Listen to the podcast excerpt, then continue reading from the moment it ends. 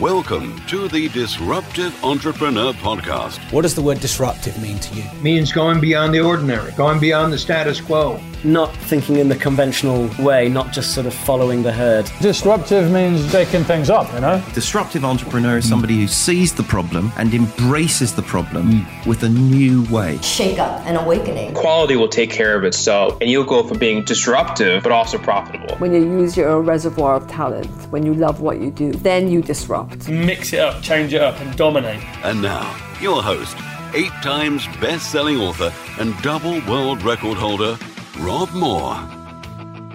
Hi, it's Rob Moore here, and welcome to the Disruptive Entrepreneur Podcast. Now, I like to test myself as an interviewer. Uh, I don't just want to interview people that are, you know, really well interviewed and used to interviews. I don't just want to interview people that do the podcast circuit that you've probably heard on other people's podcasts. Of course, there are some big names I'm trying to get, and we've had some great big names, and that's always going to be the case. Um, but this was my biggest test yet as an interviewer. This was my hardest interview um, and the most fun, by the way. So the first thing I want to warn you is there is a massive amount of C words and expletives in this podcast. If there are children listening, you're going to need to turn this off. I know there's a lot of children that listen to my podcast. I'm sorry about that. That wasn't from my mouth, but um, this was a very raw podcast that we definitely want you to hear. Okay, so disclaimer out the way. So this interview is with Dom Joly. So he's a British comedian. He's a writer. In fact, he's got about six or seven different things he's done. He was a journalist. He sort of travels the world and documents his travels. Um, yeah, he's done a lot of things. Now, obviously, he was most famous for Trigger Happy TV, which was massive in the early 2000s. And um, yeah, you can tell that he's a bit of a prankster, although he hates that word, prankster. Um, so this is like a completely off the wall podcast. I tried to sort of get him down little roads to, you know, capture some of the nuggets I usually like to capture in my podcasts.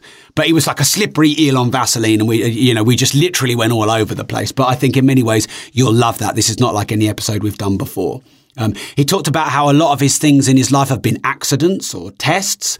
Um, obviously, he talked about how Trigger Happy TV was a worldwide hit and how he dealt with that. He gets pissed on the podcast. He was just drinking loads of wine.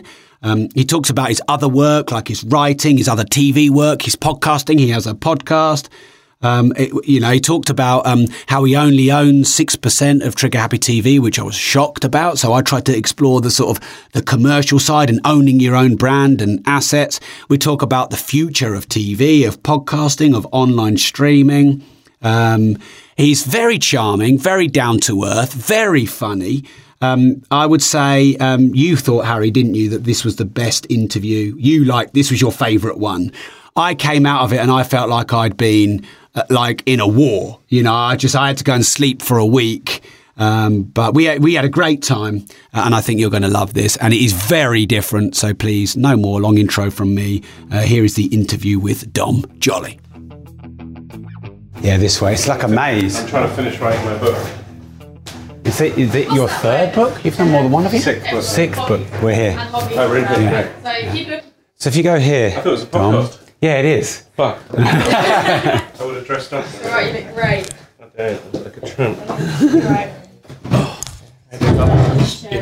Yeah, sure. Two camera shoot, that's more than most TV shows right there. Yeah, yeah. We obviously don't have enough to do. There's big light in the background, Harry. That's all right, is it, for the live? Yeah, all right. Thank you. I mean, you're, have you, you've just launched a podcast, have you? Uh, yeah, well, I've sort of stopped it. I'm about to do another one. Sorry, I'll be two Right. seconds. Can I can I get another glass of that in like ten minutes? In ten minutes? Yeah, of course, 10 Otherwise, I look like an alky with two No, glasses. it's but yeah, I'm done. thanks. Yeah. no, I do a, a podcast called Earworm, Yes. which I was quite chuffed that no one had taken the name. But it's kind of basically just prank phone calls. But I kind of I got my favorite one of my favorite uh, musicians, Babybird, who now just sits in his basement making about six great albums a week and no one listens to them. And he gave me all his music, and so I sort of used that as a soundscape. And it's basically a way of making prank calls more interesting. Yeah. Yeah. So no, it's good. Great. Yeah. So before we go uh, live, is there anything you don't want to talk about or particularly do want to talk about? I don't want to talk about incest Okay. and uh, That's that's Trump. my script. That's my script. Fuck then. incest and Trump. No, I, whatever you want. Yeah. Yeah. Okay. Great. Uh, what do you need to do? Guys? What do you mean live? We're live, live. I'm, I'm going to do a live video to my followers. oh, okay, cool. On- yeah, yeah, yeah. But then, you know, they're No, that's fine. Yeah. Um, and then this, all this will be organised. YouTube. Hello. And That's what- This will be YouTube. We'll Right. do a YouTube video here. that, but that'll be edited. podcast game. Yeah, it's our fourth year anniversary next Is week, it? isn't it? Yeah, yeah. Fucking hell. Yeah. All right, well done. Yeah, thank you. Yeah. And who pays for it? Um, my companies. Right. Yeah, yeah. So you sort of self-fund it. Yeah, or- we don't, I don't run any ads. You don't. No. So this is more like a byproduct that you enjoy doing, Yeah. which brings other stuff. Yeah, yeah. It's, it's sort of. I mean, for me, I just purely see it as a hobby. Yeah. but it yeah, but you've got to pay for it. That's an expensive hobby, taking four people around. Yeah, yeah, Yeah. But I, I mean, it has um, trickle down. Yeah, yeah, of course, I get that. But you need to kick it off in the first place, don't you? Yeah, yeah And so- what's your uh, reach? It's massive, isn't it? Um, two point three million, I think. Pretty good. something like that. Is that real reach, or is that the sort of reach that I say when I'm pitching pitching something Yeah, online? is that this- uh, when I've you pitched talk- ads which go, I think we've had an overall view. You know, we've reached 360 million people, and you're like, yeah, but who actually Yeah. listened to it? But yeah, Well, I think that's um, past and current subscribers. Right. So it's probably not total existing subscribers. Yeah, of course, Because there'll be plenty of people that have Cool. unsubscribed. But um, yeah, I think it's pretty real. that's good. Yeah. Right, All right. Great. So you're all good? Yeah. One second mark. look at that clapperboard and everything. Fucking great. Hi, it's Rob Moore here, and welcome to the Disruptive Entrepreneur Podcast. Cheers, Dom. Cheers. Thanks for giving up your time. I'm not giving it up. You're giving me a break from doing work, Ah, which is great. thank Although you. This is work technically. And this is like your office, really. Here, I'd love to say this is my entire office, but actually, this is the house that Superdry built. So we're in Cheltenham, which is my hometown. Yeah. And uh, this is 131 The Prom, which was set up by Julian Dunkerton, who set up Superdry. All right. I mean, it's not quite as brilliant as it sounds, but supposedly he sounded, he started on a market stall and now Superdry is this massive thing. It's not quite that true, but it was Hmm. A bit better than that. But yeah, so he's, he's built this, which is incredible. Like normally when you come out of London, you're kind of thinking, I want to go to London, but actually this place is so nice. Hmm. Um, I spend most of my time here. I've written my last three books here. Oh, So what, it's just up in the Yeah. restaurant? Yeah. And you, you don't find the distractions a problem when you. I love that. I mean, normally I've got headphones on and I'm listening, but I really like, uh, I like distractions when I'm writing. I like watching people. It's a real people Yeah. watching place. So I love that. Yeah, it's funny that, isn't it? Because I think some people, when they write books, they want to be completely isolated. I think people do it in completely different ways. Yeah. But I'm really odd anyway. Like I can't sleep if I don't have something on in the background. I have to have speech on. Hmm. I'd like to say otherwise the voices come. It's not quite that bad, but it's, it's, so I always have something on. And in my mind, I sort of wonder whether when I go to sleep, I kind of osmose stuff. I don't think so. Yeah. But yeah, so, So- I, I always need stuff going on really. I'm not very good in a really quiet place, but I know some writers want to go and live in a little Yeah. cabin in the woods and, you know, nothing. So is that um, like audio books and information you have on, or is that just storytelling, or is it What, at music? night? Yeah. Uh, at night, it's always just uh, news, so it's LBC or Radio 4 or BBC And you just World leave Service. it on and go to sleep. Yeah. I think it's because I grew up in Lebanon and like you always had World Service on in the background. That Right. would be like, I just, I, I like having stuff on in Yeah. the background. Yeah. So I've never told anyone this, and I Yeah. never thought this interview was going to go this way. But Wow, it started um, early. Yeah, I know. Where'd you go? Let me have some of that. Yeah, go on. So um, my mum and dad used to run pubs, Mm-hmm. and they'd put the telly on for me at night upstairs while the they're down. Yeah, Yeah, exactly. yeah, yeah. And then at twelve o'clock, do you remember you got the sort of channel four where it went beep, and there was a picture of a girl with some colours in the background. Yeah, of course, the And- classic. Yeah, The- the test card. Exactly. And then after that, it just went that to your friend? Well, yeah, that was my um, yeah, that was my babysitter. yeah. And then after that, it just, just you know all the interference white noise you get on Yeah, TV. Oh, that's going to fuck you up. Now, until 27 years old, I used to sleep with that on at night. Because they didn't come up and turn it off. Yeah, and it, it was really soothing for me. Oh, that's weird. Yeah, That's not so good. like, like it was actually three years pretty much in therapy, not Yeah, you know, yeah, yeah. coming off that. But like, if I had girlfriends and things, I'd have to go and put the telly on, wait you for know, them that's, to. vo- you know that's what they actually put on in Guantanamo to yeah, fuck yeah, people up. and heavy metal, which I also like. yeah, that's so, right. Yeah, there you go. Yeah, so yeah, I've just revealed something I probably shouldn't, but No, well, but that- no, but I can get that how like But that's good. That makes your brain work in a different way. Yeah. Yeah. There's nothing wrong with that. and it's it's like what you grew up with. You're you just unconsciously comfortable with. Yeah, I mean, I think I've got a very, I've got a very, I'm actually very lazy, but I've got a very active mind, like a fast mind, and that doesn't mean I'm smart. It just means that I'm always like thinking about Yeah. stuff, and I think in a way that can be really good and really bad. You know, like I think sometimes it allows you to come up with great ideas, but sometimes you get swamped with stuff. Yeah. And I think I always need things going on, and I don't think that's a great thing. I'd love just to be able to. I just went to India actually uh, for a long reason that I won't be bothered to talk about, and went to my idea of hell, which is Doing nothing. like a yeah an ashram, Yeah. and it was like you weren't allowed phones, and you're supposed to. The restaurant had no silence and stuff, and literally, I nearly, I nearly died. it was just like I Mm. Couldn't do it. Yeah, it's I need stuff going on. Yeah, I'm exactly the same. Yeah. I didn't. I thought I was the only weird one. Well, I think a lot of people I don't like holidays. I don't like uh, No, do I. and getting tan. No, well, that's my whole. I mean, I wrote a book called The Dark Tourist, which is all about when I go on holiday. I just, I mean, relaxing on holidays. I can't do that. I need to have something to do. That's why my idea of a good holiday is go to North Korea or go to Chernobyl for the weekend. It's like that is. Yeah. I, I need something to do. So Yeah. yeah, and so you like exploring and things like I that. just yeah, like I'm just interested in stuff basically. Yeah, I'd love to be able to relax. Mm. Yeah. Like, all I want to do is just chill and do lie on a beach. But I just Mm. I'd go mental. I think. And do you think that's one of the reasons why you write so many books? You've done six, have you? Or you're doing your sixth? I'm on my sixth now. Well, actually, that's very lazy. I mean, I'm 50, so that's not that many. But I only started writing books. I mean, I do lots of different things. That's Yeah. my problem. I've- I've so I'm a jack of, you know, it's like uh, I'm a jack of all trades, master of none, Mm. and that really is like what sums me up. Like when I grew up, I remember my dad telling me that he was really disappointed because I left a job when I was like 23 or whatever. Yeah. And he said, "Oh, you know, you can probably leave a job once." But that's it. Like after that, you'll never get a proper job. And he came from that generation where you had Well, a he job was, for he was speaking his truth. Yeah, It's yeah. just a different world. Yeah, of course. Yeah. And that was like when you just had a job for life and you stuck at it. Hmm. And I remember reading a thing ages ago thinking that people that were going to survive in the future were the people that would be able to change jobs every Yes. six months Yeah. and do it. And that is kind of true now. That's what happens. But I've never really found a job that I like, but I found lots of different things I like doing. Hmm. So part of me wishes I'd just committed to something. But on the other hand, I love like doing different things all the time. Yeah. Since Trigger Happy happened, it's opened up. I never know. Part of me worries all the time. I don't know what I'm going to do next year. I don't know how I'm going to earn my money. I haven't got a pension.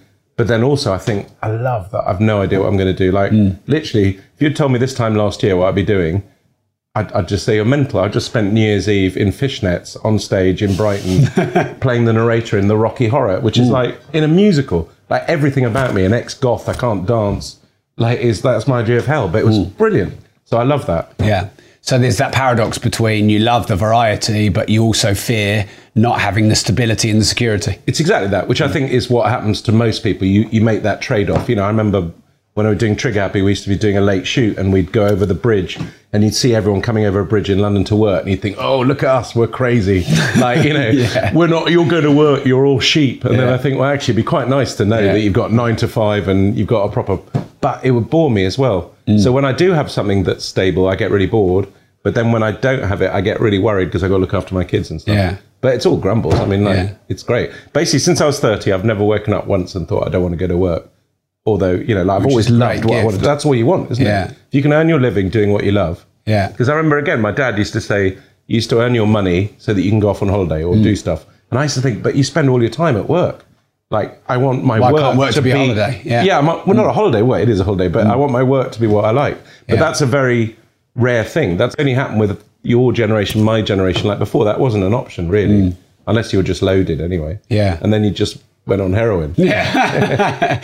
so, um, how do you then make that transition from one career to another? How do you decide to go and do Rocky Horror? How do you decide decide to, you know, bit of fun politics, a bit of journalism, a bit of writing, a bit of radio? Because in podcasts that you I think do, it's I think it's part of my problem is that I don't say no. I kind of I feel I'd like to go at everything because how do you know that you're good at something unless you do it? Mm. And the problem is that having had no offers, like the moment you something like Trigger Happy happens, it opens so many doors. And so, for instance, I was offered to write for an, a newspaper. Now I know that I was offered to write for the Indy because I was Dom Joly Yeah. from Trigger Happy, but I also know that I wouldn't have written for them for 15 years if I couldn't write. Yeah. So that was all right. That I, that was something I could do.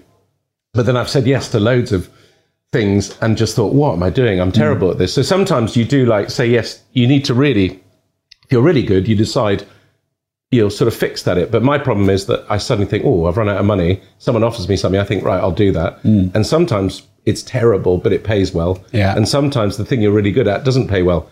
And it's fine if you're on your own, but if you've got kids and a wife, sometimes you've got to do terrible things. Sure. Bitch got to pay rent, as Yeah. Caitlin Moran once said. yeah, yeah. I think a lot of people see the commercial side as dark and evil and all that, Fuck but that it's shit. not, I mean, is it? Well, it is. I mean, you know, like Bill Hicks. I don't like stand-ups. Like, I'm not into comedy particularly, but Bill Hicks basically said, you know, if you do anything for money, you're sucking the devil's cock. That was his Yeah. his his stance, and he's quite So right. how do we survive then in a capitalist society? But it's you- not that. But I've never set, you know, like, so when I did Trigger Happy and then I did an ad, someone goes, oh man, you've sold out. I go, well, probably sold out, but I never set myself up as someone that was like that anyway. So a good example of that is John Lydon from Sex Pistols. You know, like Sex Pistols are all punk and all that hmm. stuff. So for him, it is difficult suddenly to see him doing a butter ad, you know, and you're Yeah. like, and, and he's like, I didn't sell out. I go, well, yeah, but you did set yourself up as punky. I never set myself as that. I just want to, I want to have a good time all the time in the Yeah. words of Nigel Tufnel. So yeah. And is there an argument actually that um, good art and good creativity is where you're able to do what you do, love what you do, and make a living doing what you do? See, that's a really interesting thing because I think good art comes from hunger.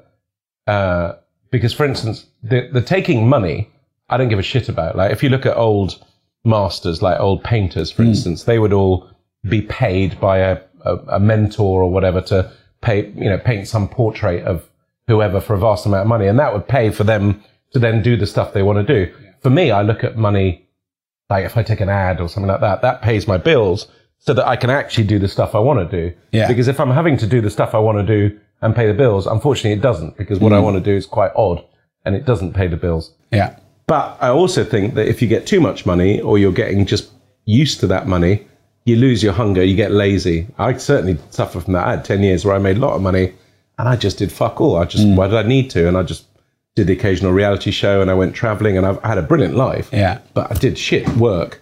Mm. And then suddenly some money ran out and it made me hungry again. And it made me think, you know what? You got to really think about this. Are you just going to take money to do stuff you don't particularly like, but just to carry on? Or what are you going to do? Like, I'm getting to 50, so anything I want to do stuff I really want to do. Hmm. So I think hunger is a really important thing. I think poverty is really important. Yeah. It's all relative poverty, but I think that's what really makes you do great stuff. Hmm. Could you also create that where it's maybe not necessarily hunger in a financial sense, but it's hunger in a need, a desire, a motivation sense, or a wanting to be known, or a wanting to do great work? Yeah, I think it's the great work thing. I mean, I'm really, I'm in a really odd situation because I'm, I happen to be really good at the at the least respected part of comedy. So hidden camera, which is what you know, pranking, or mm. I hate that word pranking, but Trigger Happy essentially is a hidden camera show. Yeah. Now, when I grew up, hidden camera was well, it had candid camera, which you could argue was the inventor of reality TV, and actually was very surreal early on, but then became very lazy and golf jokes. And then I grew up with things like Beadle's About, which you're probably too young to remember. Ah, I remember, yeah. All that kind of stuff. And hidden camera was just shit. I mean, it really was. And even things like Jackass, it was, it was, Jackass came after Trigger, but it, it was just basically loud people doing stupid stuff. And I know most people who haven't seen Trigger Happy think it's all about me shouting into a phone. Mm. And I kind of like that. And the phone thing was okay. But I put it for the credits because that was not what Trigger Happy was about. To me, it was about doing hidden camera as an art form. It's ad libbing. It's it's improv, which is a terrible word. I hate improv because it makes you think you're John Sessions stuck in a lift or you know it's not. But if you look at all the great shows in America, like Curb Enthusiasm, great films like Spinal Tap, those are all improv. Those are all things where you start with a very limited, no script, and then just riff off it. Mm. Here, there's nothing you can do with it. Mm. But I'm really good at doing things like Trigger Happy, but it's not respected. So it is odd when you think about do you want to be well known? I kind of gave up after a bit because uh, Trigger Happy I thought was brilliant and I put all my life into it, like two, three years, everything about it. I edited it, chose all the music, did everything. And mm-hmm. people were like, who wrote it? Or, and I'm like, what do you mean who wrote it? Like, A, no one wrote it, but B, how do you think I can write something where I'm about to bump into someone in the street? Because, so I don't think people appreciate it. And I thought, oh, fuck this, I'll just go and have a good time. And then mm. actually now I've come back to think, do you know what? Trigger Happy kicked off a whole lot of hidden camera shows that were shit. Mm. And most of them were faked. That's what really irritated me because you have to fake a lot if you've got a limited time to Yeah. Make it done. And so now I'm coming back to thinking, you know what? It's been 20 years basically since Trigger Happy started. Hidden camera is the biggest comedy form in the world. If you look at all those clips you see online on Facebook, on mm. and and you kind of a lot of them you don't even know who's done them. There's something from Russia, there's something from Brazil, and no one's claimed that and said this is where if you want to be the hidden camera guy, this is where you're going to be. So I've set up a company called Shady Cabal, and that's the idea I'm going to do is kind of go. Well, you know what? No one's grabbed this format, so I'm going to say this is where you come and do it, and Yeah. that's what I'm going to try and do. So almost like a renaissance of your art form. I think so. I, I just, you see, I never thought of it as an art form. It's something I'm just born with that I can do, and no one else treats it as an art form. But mm. actually, it's such a big thing. It annoys me that people don't. It, it's it's often done so badly, Yeah. or it's faked, or it's just shit and lowest hanging fruit. But when it's done really well, it's a really difficult, clever thing to do, and uh, I kind of want people to appreciate that. Not necessarily for my stuff, Yeah. but just for the really good stuff. I want people to see the difference between that. So a couple of things would be good to talk about in there. So the first thing is you said great art. There needs to be some kind of hunger. So Yeah. did what was your hunger that created Trigger? Um, it wasn't a hunger. It was total luck that created Trigger. I was I was doing a serious job. I was working at ITN. I was a political producer. I was being sent out to do the sort of junior interviews. I'd go out on the college green, you know, in front of Big Ben and get interviews with people. And it was so boring and no one was watching this shit. So I thought, well, I'll just get people to do stuff in the background. It was just for my enjoyment, really. So Yeah. I'd get friends. So we did Paddy Ashdown and I got some friends to dress up as clowns and have a fight in the background. Hmm. And ITN saw this and they were like, this is amazing. Like, while we're having this boring chat with Paddy Ashdown, there's clowns fighting. So they put that up. And then I had David Mellor on, who was Secretary of State for Culture or whatever. Hmm. And we were talking about football hooliganism. And I got some friends to play football in the background. And they kicked a football and it smacked him right in the face. So again, everyone loved that. And so suddenly, like all these stories started kicking off, and they realised that I was setting them up. So that I was fired from ITN. Yeah. And I thought, well, I really, I much more enjoyed doing that sort of stuff than serious stuff.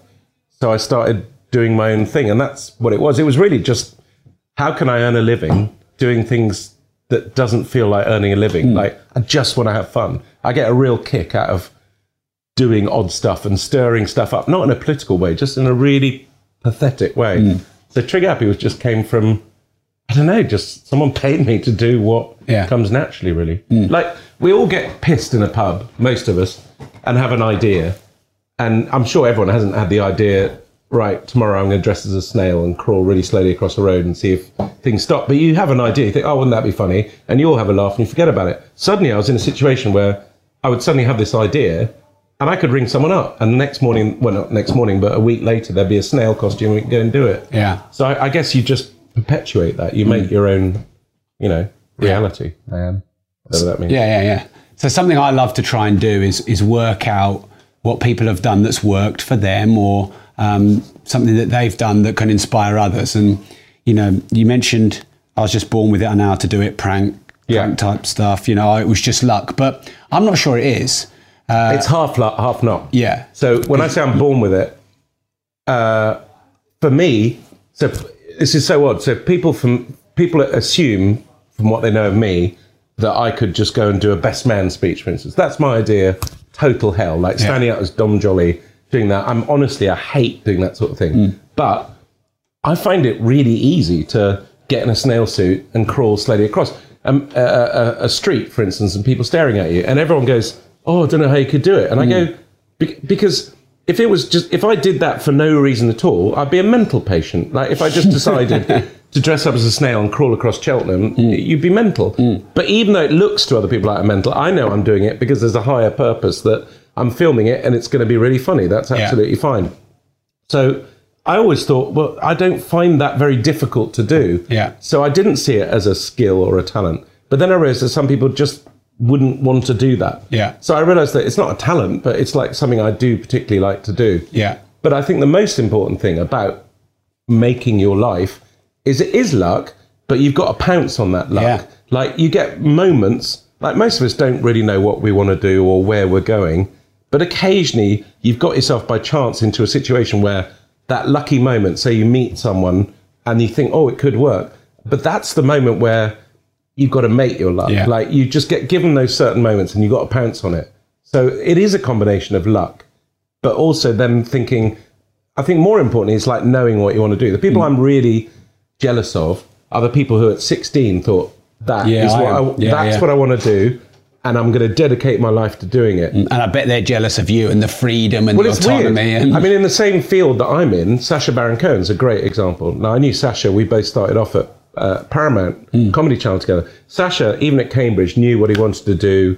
Knew that comedy was what he wanted to do. I never knew I wanted to do comedy. Yeah. I, I was like, I wanted to be a writer. I wanted to be a foreign correspondent. I wanted to. I did all this stuff. Fell into Trigger Happy, and then oh, it was like it was big. But then I was like, oh, do I want to do that? Sacha was like, right, this is what I want to do. Mm. I did that. The moment it becomes big, move to America. I got offered to go to America to do a Trigger Happy. I was like, oh, I don't know, you know. And he's single-minded about it. Mm. Now, part of me thinks I love the fact that I've had this weird life, but there's another part of me thinking. I wish I'd just dedicated everything I've done since I was 16 to one art form. But so- but you can't, you know, it's up to you. You don't know Yeah. whether it's right or wrong. No. But make you got to make you got to know when to make your luck. Yeah. That's the point. Mm. No one's lucky. You're lucky to an extent, but you've got to act on that as well. yeah, yeah, I you agree. must know that. I mean, yeah, no, I, I completely agree. And I, you can probably spot moments where if you hadn't done something, it could have completely gone the other way. Yeah. It's that sliding doors thing. Yeah. There's about six moments where I think, fuck, if I hadn't got into that room on that day, I don't know what else would have happened, Yeah. but it would have. It's very weird, and that's very difficult to give people as advice because, of course. you don't know, do you? No, you don't. I think what you can do is keep looking Yeah. without losing your enthusiasm or desire. And because some people just give up, don't they? That's terrible, yeah. Yeah, the but ne- then you give up. You don't give up because you lose your desire. You just give up because of reality. Like it's fine to pursue whatever it is you want to do when you're 25 and you've got no kids and a wife. You can do what you want. Hmm. Yeah. But then suddenly, if you've got responsibilities, like I used to look at bands and think, how can a band, like how can some singer make this amazing album and then fucking make shit? Hmm. And then you realize that. Well, if you dedicate your entire life to something, it's going to be good. Yeah. But then, say you get married, you have two kids, Yeah, you're sitting on planes all the time or whatever. yeah, but you then suddenly your life, you can't dedicate yourself to it. Yeah. Your life starts to become more complicated than that. So the weird thing about getting to 50 now, which I am, Hmm. is I think I've come out of that in a funny way. And now you can, your kids, are, you know, my girl was upstairs, she's 18. yeah. And I suddenly think, oh, now I can start to come back to think, right, what do I really want to work at? Hmm. It is tricky. Yeah, yeah. Yeah. So I think as well as keeping looking for the opportunities, I think when you get one, you've got to double down on it And I think and you've got to go to, for it. Yeah, but again, that's really difficult, isn't it? Because people sort of say there's that terrible moment on things like Dragon's Den where these horrible fucking multimillionaires just sit there teasing, you know, people with dreams and say things like, if I invested in you now, would you give up your job tomorrow? And you're like, fuck you, no. Mm, yeah. Like, and they're like, well, if you're not, if you're not committed to it, how can you do it? And it's like, but that's easy for you to say mm. because you've got 50 million quid in the bank, but Yeah. people have got to pay stuff. So it is a really tricky thing to do. But I think you have to go with your gut. Mm. Yeah, I um, I think I agree with you to a certain degree. At the same time, I guess you wouldn't want anyone. I, I certainly wouldn't want anyone to give up on whatever their dreams are. No, not and at I all. wouldn't ever ever want anyone to think, okay, well, my life's difficult. My, the realities of having kids, so I'm just gonna like kick the can down the road, or I'm not. Oh, I'm not saying that at all, year. but I'm just saying that's why, you know, obviously the solution when you're really wanting to go for something is to put everything into one thing. Yeah. But I'm just saying that's why sometimes people don't do it. Yeah. Because it's not just about them. No, it's, it's about a wife who probably doesn't share your dream of, Yeah, you yeah, know, you yeah. Mm. being whatever it is. And, and that's a really difficult thing to do. I still think you should do it. Yeah. Mm. But that's why people don't. And I totally understand that. Yeah, I mean, often when you're quite comfortable and you've got a lot to lose, it's harder to take the Of risk, course it isn't is, it? which is why a lot of things happen when you're younger, when Yeah. it's just you and you're cocksure and you, Yeah. Mm. you haven't like fucked up. But that's why it's much more fun when you're older because it's like go for it. you Yeah, know? you've got like a second go, but with more experience. And, But the experience, like you know, I had so many moments where I was like, "Fuck! If I just go through that again, and I knew what I knew then, I'd love to have another go at it." And actually, weirdly, I, I am having another go at it now, and it's just as difficult, and you're Mm. going to make difficult, different decisions. But it is really nice to have learned something and know something about it. But I'm learning about something that I didn't really know was a skill anyway. I Mm. mean, it's really odd. so there's something else you said. I'm trying to pick out all these little yeah. gems. Is Sorry, I'm just ranting, No, no, it's yeah. great. It's great. Just wait So- until I get my second glass of wine. That really. I'm waiting until I start question one. No, maybe not. Just Come on, ask some questions. Um, so, because I do think, like, it, the, in the American entrepreneur scene, Yeah. there's a lot of big influencers saying, you know, 10x, hustle, work 20 hours a day, lunches for losers. And I, I, shit, don't yeah. like a lot of that hate that because that's fine if you're 19 and you're living with your mum and Yeah, you've got yeah. no rent and, you know, all that. You've got to be practical. yeah, but that's if not you're, helping me. if you're yeah. 43 with two kids or if you're 60 and you're looking in your next and career. you've got a great idea, but you think, oh, but that's going to take me my whole life. Yeah, yeah. So I I think I agree with you in that you know not everything is is as easy as just working hard. But I want to part that because there is some smart thinking I think someone can do. The ten thousand hours thing, I think, is important. You know, you know that. Mm. Yeah, thing, yeah. I think that's true. But again, the ten thousand hours thing only comes when you get to a certain age because Mm. you've got to get there. I think once you've dedicated ten thousand hours to something, you're probably fucking good at Yeah, it. yeah. But how do you do that when you can't dedicate ten thousand hours? Yes, So I'm like the practical uh, entrepreneur. Yeah. I'm Yeah, like, yeah, yeah, yeah. I'm like the really. podcast. I'm the reasonable entrepreneur. I'm the realistic entrepreneur. It's horrible. yeah, but but these things should be talked about because course. there is a lot of hype, rah rah, what, whatever. But one thing you did say, which I think is great, it's a great question to ask, is you and you said, I think in these words, how can I have fun and make a living out of it? Surely that's the question we should keep asking ourselves. Because if you keep asking yourself that and you keep searching, and okay, you've got to do some ads and get a job, and you know what was it the um, the Bill Hicks What? the quote of Oh, something you- of the devil. Well, if you do anything for the money, you're sucking the devil's Yeah, cock. yeah. Okay, that's so crap. yeah, I mean, I don't necessarily agree with that. Do I. Because I think you can turn your passion into your profession, like you can. have. and you got to finance it. Yeah. Yeah, but sometimes it's okay to do something you don't love to fund something you of do. course. Yeah, But if you keep asking, how can I have fun doing something I love and make a living out of it? Surely that's a decent quest for us to all have. I think it is because to me, the only truth I know is that whether it's because I'm lazy or because I'm, I don't know, is that I'm really good at things that I really love. Yeah. And and if I'm not, if I don't really love it, I'm not really good at it. But I'm doing it maybe for the money or whatever. Mm. Now that comes back to my dad's sort of theory of like, well, you're lucky if you can get a job you like. Like you just have to get a job. You have to work. And I'm like, I think things have changed now. Like. And, and it's about, and that's why I'm really jealous of the early you can find what you like. Yeah. It's great. If you know what you want to do, that's great. I had no idea what I wanted to do until I was 30. Mm. And even then, I fell into Trigger Happy.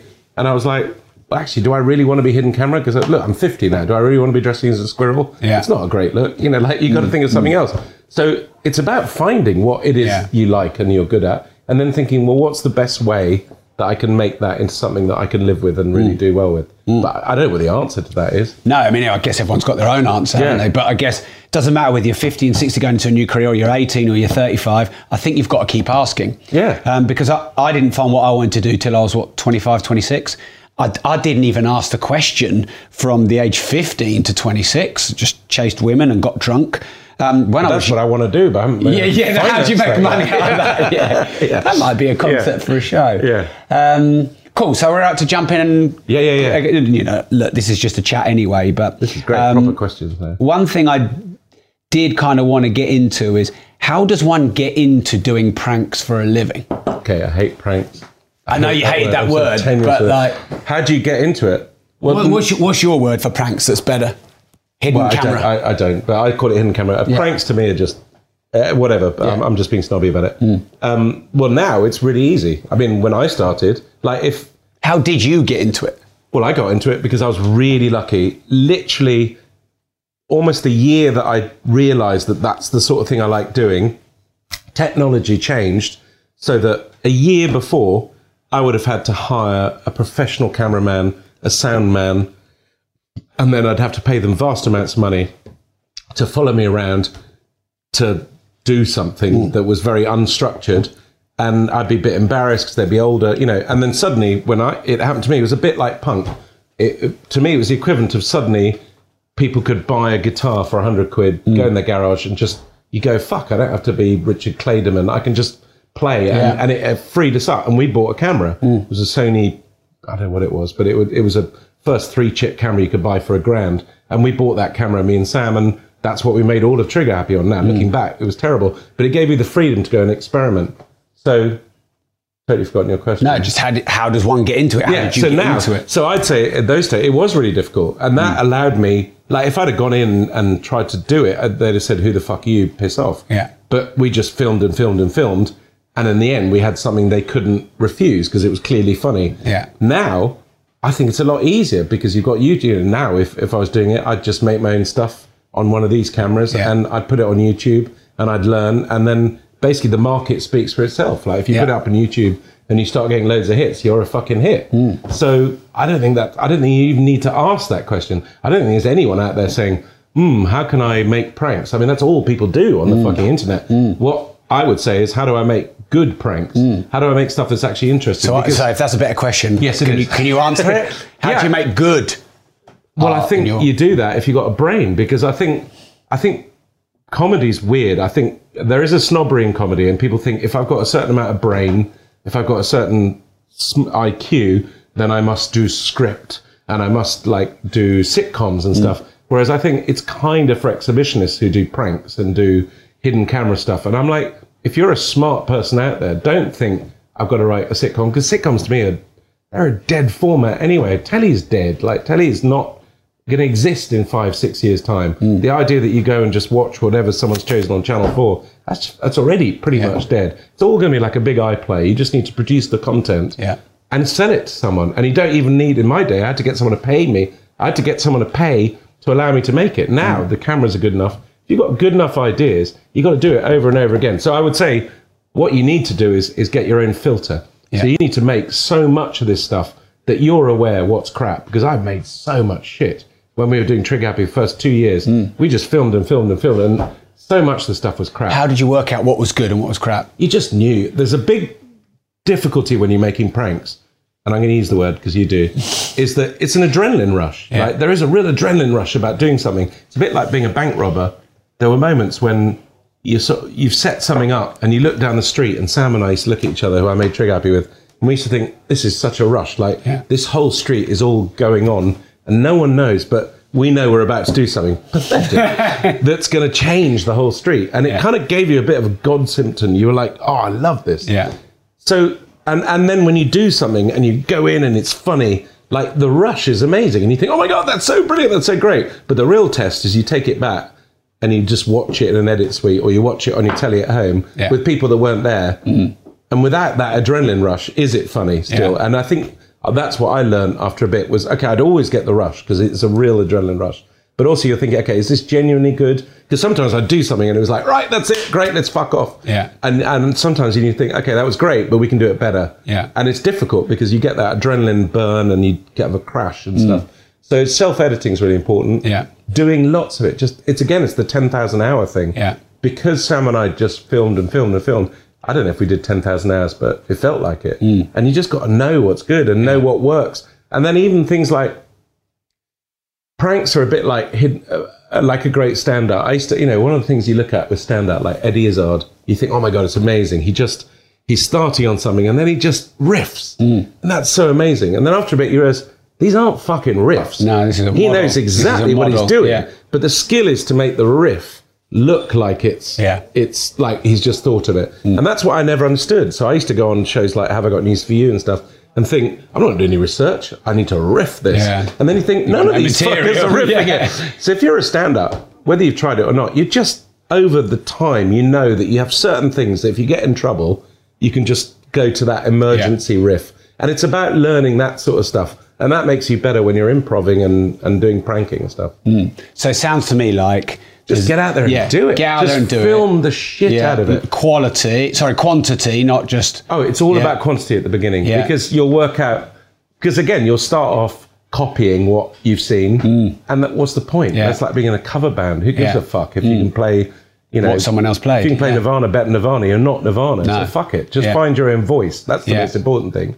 So keep doing stuff. Find what makes you laugh. And then the most important thing is when people go, "That's not funny." I fucking hate that. Yeah. Comedy is subjective. Yeah. Like, so I don't care if you don't find it funny. I don't, there are lots of things I don't find funny, but I've seen people nearly die laughing Yeah. Mm. watching. So you have to trust your own instincts. If you start to think, what's the thing that will appeal? If you start to Yeah. Mm. get all demographic on it, you're fucked. Yeah. You can only think, I've got to do what makes me and maybe the person you're doing laugh. Yeah. And you've got to just trust that other people won't find it funny. But if you're trying to second guess, you're fucked anyway. Sure. Is there a certain amount? Because it said you said when you've done it and you're editing it, you know, you get other people to watch it. Can there be a certain amount of myopia or delusion where you think it's hilarious but no one else does? Have you got to be careful That doesn't that? matter because the worst thing you can do is have comedy by committee. Because yeah. I mean, that's in fact what happened with Trigger Happy. Trigger Happy, no one knew the fuck we were. Yeah. We were totally left alone. We made it totally as we wanted to. Right. It was perfect. Yeah. Now, whether you like it or not, it was what we wanted. Yeah. The worst thing is then when after Trigger Happy and we were a hit, we went to the BBC, me and Sam, and suddenly all these people turned out of nowhere. And you're kind of trying to play the game, Yeah. and you find people going, change that, change that, and you end up with seven different people's idea of what's funny Hmm. and nothing. It's like whoever designed the fucking interior of the Eurostar, yeah? Yeah. They were like, we need something that appeals to everyone. They end up with a grey and yellow interior. It's like, what is that? Hmm. I prefer something, it, it needs to be your voice, basically. So don't listen, be a cunt. I mean, that is actually a massively important thing. Should we- is this gonna be the quote for Well, the, um, please be a cunt because when when people say often sometimes people are cunts and and they are horrible Yeah. and to me if you're a cunt in show business it's the way you treat people who are not important to you like the people behind the camera or on the way up and there are people like that but when people say someone's difficult or people are like perfectionists it's like that's because if they're not, no one else is going to Mm. fucking be. I took my foot off the pedal with a couple of things, and suddenly, like, just morons who have no idea what we're doing did it for their reasons. So Mm. Yeah. you have to be a cunt Right. sometimes to, to And get how- what you how- want. how But that one- doesn't mean you treat people like a No, cunt. of course. That's the difference. Sorry to be Okay. cunt. No, no. So, yeah. so how does one define that word when you're saying be one of those? How be a monster sometimes. Yeah. Like I, I think. do you mean? if do you it- mean obsessive about your art and the yeah, outcome yeah, that you yeah. want? Keep A diva or make being Do you know what? diva is a great word. So here's the great example. What's the classic example of like show business diva behavior? It is uh, um, Van Ry- Van Halen supposedly on their tour rider. You know, you have a rider. Yeah, yeah, yeah. And they asked that there be no blue M and M's. Yeah. In their That's the bowl of famous M- It's the famous Yeah, yeah, one. yeah, yeah. But you know why that is? Why? It's the most brilliant story. Yeah. So these, they basically would give a full rider for where they're going. They don't know where the fuck, who's setting up their electronics, who's setting up their lights. Mm. You know, they might be electrocuted. Yeah. The sound might not be good. They have this full rider, and one of the tiny bits their rider was in the dressing room. There needs to be a bowl of M and M's with no blue M and M's. Now everyone goes, Yeah. "Oh my god, they're out of control." That's all they want. Actually, it just meant that Van Halen or Lee Roth would walk into the dressing room, and if there was a bowl, and if they had taken the blue M and M's out, it meant that everything else in their rider had been dealt with. They Yeah. probably could trust the sound. They could trust that. Mm. So actually, that was an incredibly smart move. Mm. But it's also the epitome of being a monster. Yeah. So I'm not saying be a monster in, in just for ridiculous ways, but it's about keep. If you really love what you do, keep fucking obsessive Yeah. control over it. Yeah. And I'm sorry, that's not ego. That's not like, oh my god, no one else find it funny. It's like I could listen to someone else, but then you've got a, you just got to go with what you, you trust. Hmm.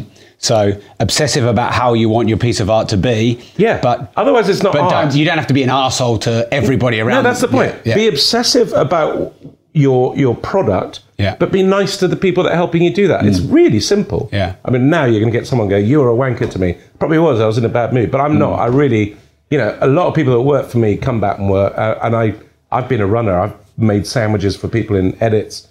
You know, I know when people are being cunts, and it's Yeah. normally when they're not talented. Sorry, mm. I'm using that word again. Oh know that's right. It's It's, a bit, it's a bit word. late to say sorry for it now. Well, I'm sorry, but I it's know, an no, important yeah. word Yeah, because yeah. it, it sums it up. Like, Yeah. you know.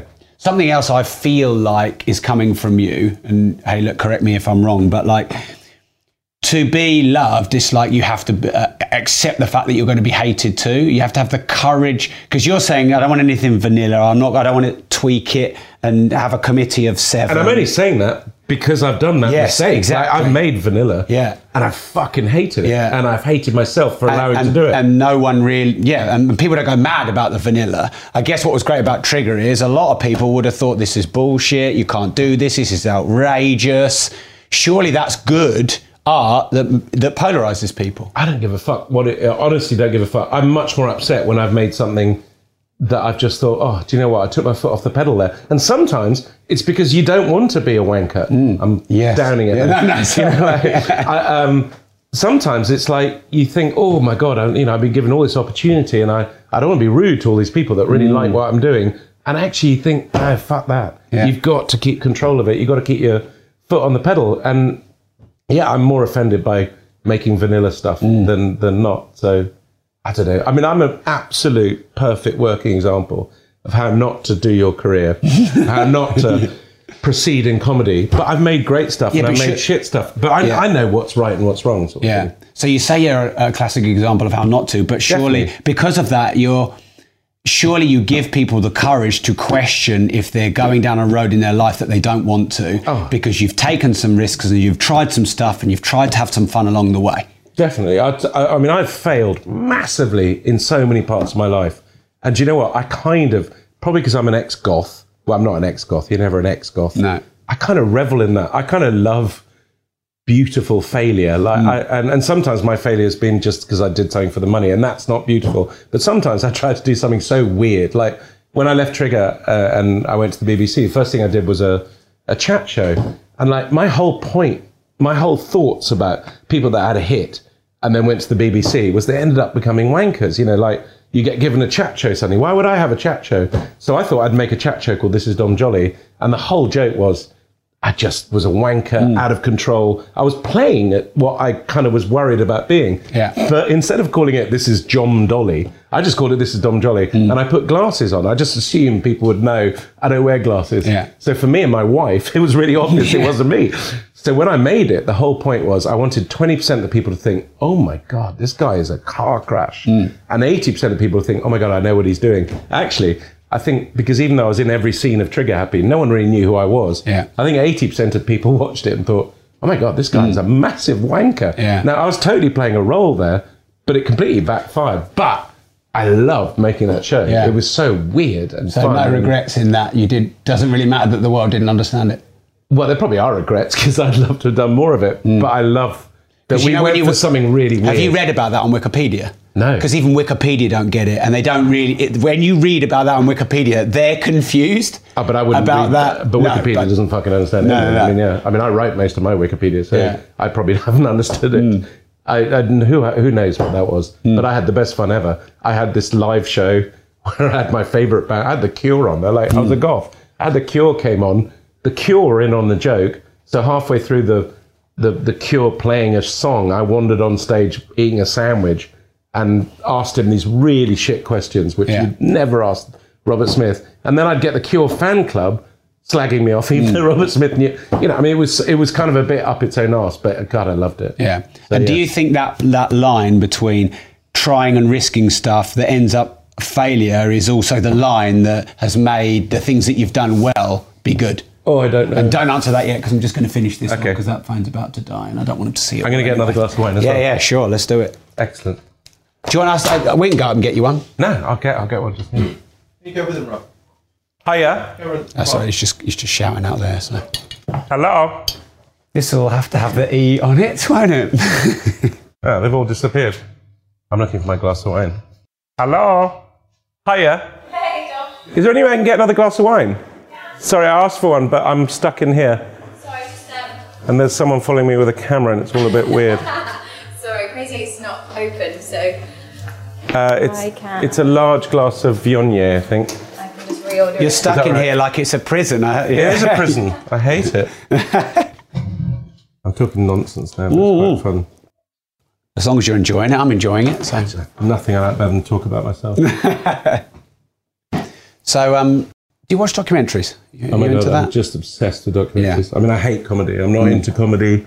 I'm not into drama. I all I watch is documentaries. Yeah. I'm totally obsessed with documentaries. So that's something else we have in common. So Oh, really? I love watching documentaries on people, Yeah. uh, all walks of life. Yeah. I mean, I for the last ten years of my life, what I've been trying to do is study people who are successful, and sometimes not in the perceived way, just to see what I can learn from, get inspired by them. And I watched Alexander McQueen documentary Oh my that god, I just saw came that other Isn't that incredible? Oh, it moved me to tears. Yeah, and yeah, actually, course. I mean, I was two days away from being 40 when I watched that, and I watched that literally last week. I thought Uh, that- you, you want Oh, lovely. Yeah. Oh, that's all right. Sorry. No, no, I wasn't. That's all right. Please, see, I'll have a fire immediately. um, that was really weird. And actually, he was a great example. Let me shut the door. Hmm. He was a great example of someone sort of who knew what he wanted to do really early on. Yes. d- And had no background in it. Hmm. Realized he was amazing at it. And in the end, got kind of killed by it. Yeah. Like, because he got you know, he was so unhappy because I think other people, when he went to Givenchy or wherever Yeah. he went, yeah, that's an amazing example. It is. Of that. Except Yeah. he's different because he he was someone very like clearly talented, Mm. knew what he wanted to do, and from not like he wasn't just given it as a kid. No. That was an amazing documentary. Yeah, I, I- never understood it because I kind of like most people think fashion. What the fuck? Yeah. What are you doing dressing as, a, as an ostrich and stuff? but those shows, some They of were fantastic. That was theatre. That right? was that was art. It was art in yeah. fashion form. I totally agree, and Yeah. it was something taken really in a trivial sense. So in a, in a tiny way, that's the way I look at Trigger Happy. Trigger Happy to me sometimes is art. Really, Yeah. like when we first started doing Trigger, and we do these weird scenes. When I say we, it's not a raw we. It's me and Sam who Mm. made it. Uh, we'd suddenly we'd get to a place and start to film it, and there'd always be this fucking stencil saying this is not a photo opportunity, and it was Banksy. Yeah. Banksy had just started as well, and frankly, like I mean, I'm, there's no way I'm as good as Banksy, but there were things we were doing that was very similar to Banksy. It was just sort of weird, surreal stuff. But Banksy was selling it for 50 million. and Mm, yeah. we were like on Channel 4, and I was like, fuck, I should have gone into art. yeah, yeah. But hey, a lot of people are doing similar things to you in their own artistic way, and they never got on Channel Four. and Yeah, yeah, yeah. yeah. No, I loved it. I mean, I've had a great life, so Mm. can't complain. So the thing I wanted to talk about with the documentary um, was I one thing that really stood from me from that. Well, there's a lot of things obviously, but he said, "I want people to feel something. I don't want anyone in the middle in my totally shows. I want them to love it Oh, yeah. or hate it." I'm definitely with And that. There's that- nothing worse than sort of don't care. No. Yeah. I'm And, totally and then with that, that. you know, like that middle ground, like you said, a vanilla or no I man's hate land. vanilla. Yeah. I'm totally with that. And I think maybe that is an important thing. It's the same thing that I feel with music. I'm really into my music. Mm. And, and it's like, I, I, I either want to fucking hate an album Yeah. or love it. Yeah. But the worst thing is to put an album on and then people start Yeah. talking. Like, Yeah. Because they're not even listening to it. It's like, fuck that. Well, do you find with the best albums, like I'm into bands like Radiohead, Porcupine Tree. I'm into quite a lot of metal. The band, the the, the albums that you don't quite get first time round, they're, mm, but then the, you go deep into the album, and then all of a sudden, wait a minute, where did that song come from? That was really good, and then. You, you like the first few songs, but then a year later you listen, you like the last three songs, as opposed to you start it, it's a few chords, it's nice and Yeah, catchy, and then you're bored of it. Well, I've got two things in music. I mean, firstly, I have a. I think the one difference I have to all my friends that are real music snobs is that I, I love music, but I'm not a snob. So I love that moment when you put a song on and it just gets you so much. Yeah. You want to hear it again and Yeah. again. But I can have that with a Kylie Minogue song Mm, yeah. as well as a Nick Cave song. I mean, actually, and they work together, so that works. But you Yeah. know what I mean? So I'm not a music snob in that way. I don't think it's. I've got friends who I'll put a song on. I'll say, "Do you like this?" They go, "Oh Mm. fuck, it's amazing." And then you tell them who it is, and because they're not cool, it's like, "Oh fuck that." Yeah. that I hate. Yeah. But there are also things, as you said, that I often think about Desert Island Discs. If I ever uh, did Desert Island Discs, what are the songs that? Because there are songs that there are those things you just play and play and play, and then they go. Yeah. But there are certain ones that still. I remember when I was eighteen, and I'll still put them on, Mm. and they're still amazing. So it's kind of resonance, and but also music's a lot about that it represents what you were doing at that time. To Yeah. me, they're markers of things. Well, it stirs your emotion, and then the emotion But it creates the memory. takes you straight back to something like that. Like if So, you yeah. played Pearl Jam, Jeremy, I will instantly cry being dumped by my girlfriend when I was 15 years Yeah. old. Yeah, I mean, I had the psychedelic furs who like they're a band. They just remind me of like my parents divorcing and like, Mm. but I love them anyway. Like that, The Cure, like they were just totally me growing up. But then I became friends of Robert Smith, which was Yeah. fucking insane. And Yeah. he ended up in my sitting room. At home with me trying to take down pictures of me looking like him around the room, Yeah. which was like Alan Partridge. And then in the end, four in the morning, he's pissed in my sitting room, and I'm like, I've got to go to work tomorrow, so I had hmm. to kick him out of my own house. So, like, I love all that weirdness about it. And then Bowie, I was obsessed with Bowie, like everyone was. And I met him once at Geneva Airport, and all my life I thought, what would I say when I met Bowie?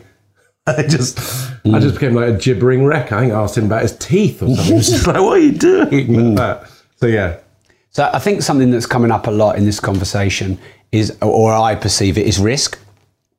Um, so I think great music is when an hour, a, a, you know, a band maybe takes a risk and doesn't play four chords over and over and over. You know, they I don't think it's risk. I think it's I think it's about it's probably why you like the music you like and I like it. And you only realise it sometimes in the end, like Nirvana, I never quite knew why I loved Nirvana. And then there was a moment when they did Nirvana Unplugged unplugged.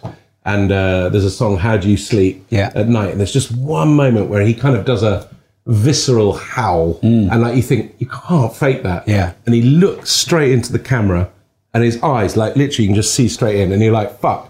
That cliche, you mean it, Yeah. Mm. man, sort of thing. And I just think all great stuff comes, whether it's like your taste or not, comes from when it just is something. You're not doing it for money.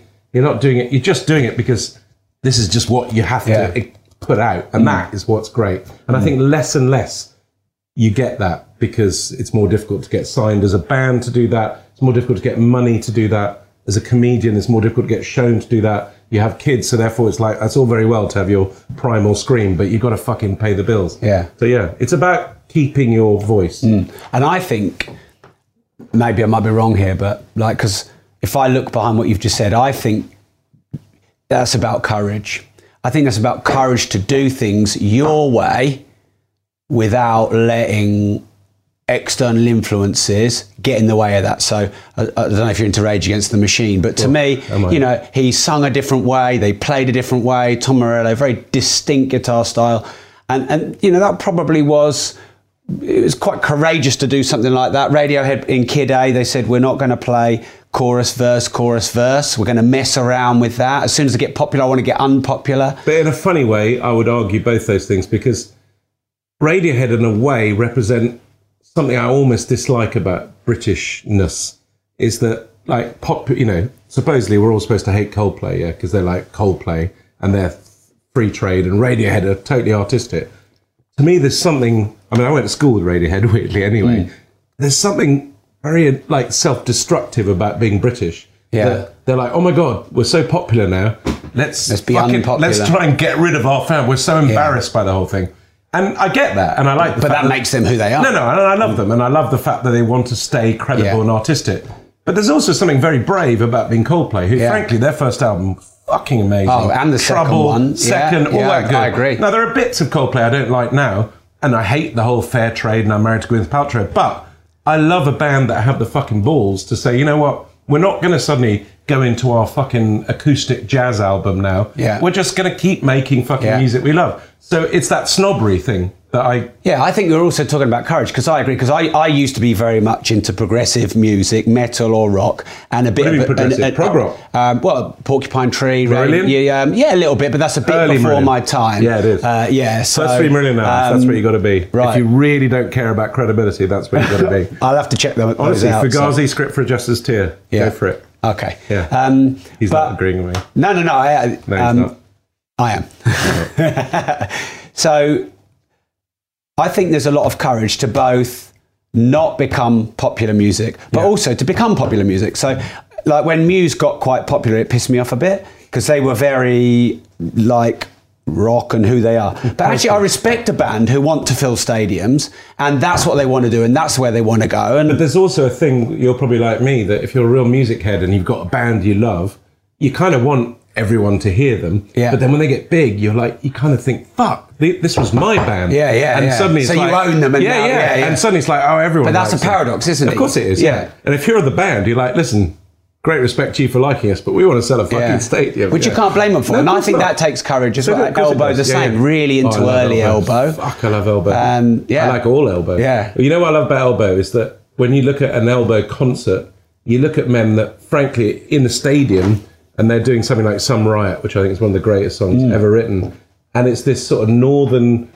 fat guy basically singing a beautiful song, and you just see these people that normally would be punching the shit out of each other at a football match, yeah, yeah. weeping at this, and I just Yeah. think that is fucking brilliant. I love that. Fugitive Motel, like that song. yes. that's a piece of art. Of course me. it is. That's Yeah. a piece of art. I love them, and I love the fact that they're a proper album band in that they were going for ages. You know, Yeah. they've grown. They're friends. well, I got friends. into them in the very first album. Yeah, yeah, yeah. Yeah. Uh, you got good taste. Mm, thank you. There you go. Cool. So Still should- should check out No, no, I am going to. Honestly, I am script going for to. Jester's Tear. Yeah, but uh, like I'm, I'm not that experienced as like an interview kind of guy. So it's kind of hard to keep the conversation and remember Marillion. What were they? The first three bands, and do the questions, That's right, that's and right. let you get pissed. um, I'm gonna get pissed Yeah, anyway, yeah. And you want us to walk around in a minute, don't you? As well. Oh, stagger around, yeah.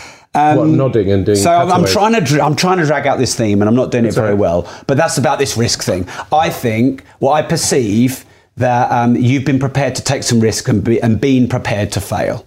I was all about risk. because I didn't see it as risk. I was just all about wanting to do. I couldn't give a fuck. I just wanted to do what I wanted to do. Yeah. And I didn't know whether it was right or wrong, but it just made me happy. And I'm like a, I'm just, I'm, I'm a sort of, uh, I'm an instant gratification guy. Like I Mm. just wanted to do this and enjoy it. But then the problem is, you suddenly make this stuff and you think, fuck. Suddenly, I made massive amounts of cash and I was Yeah. famous.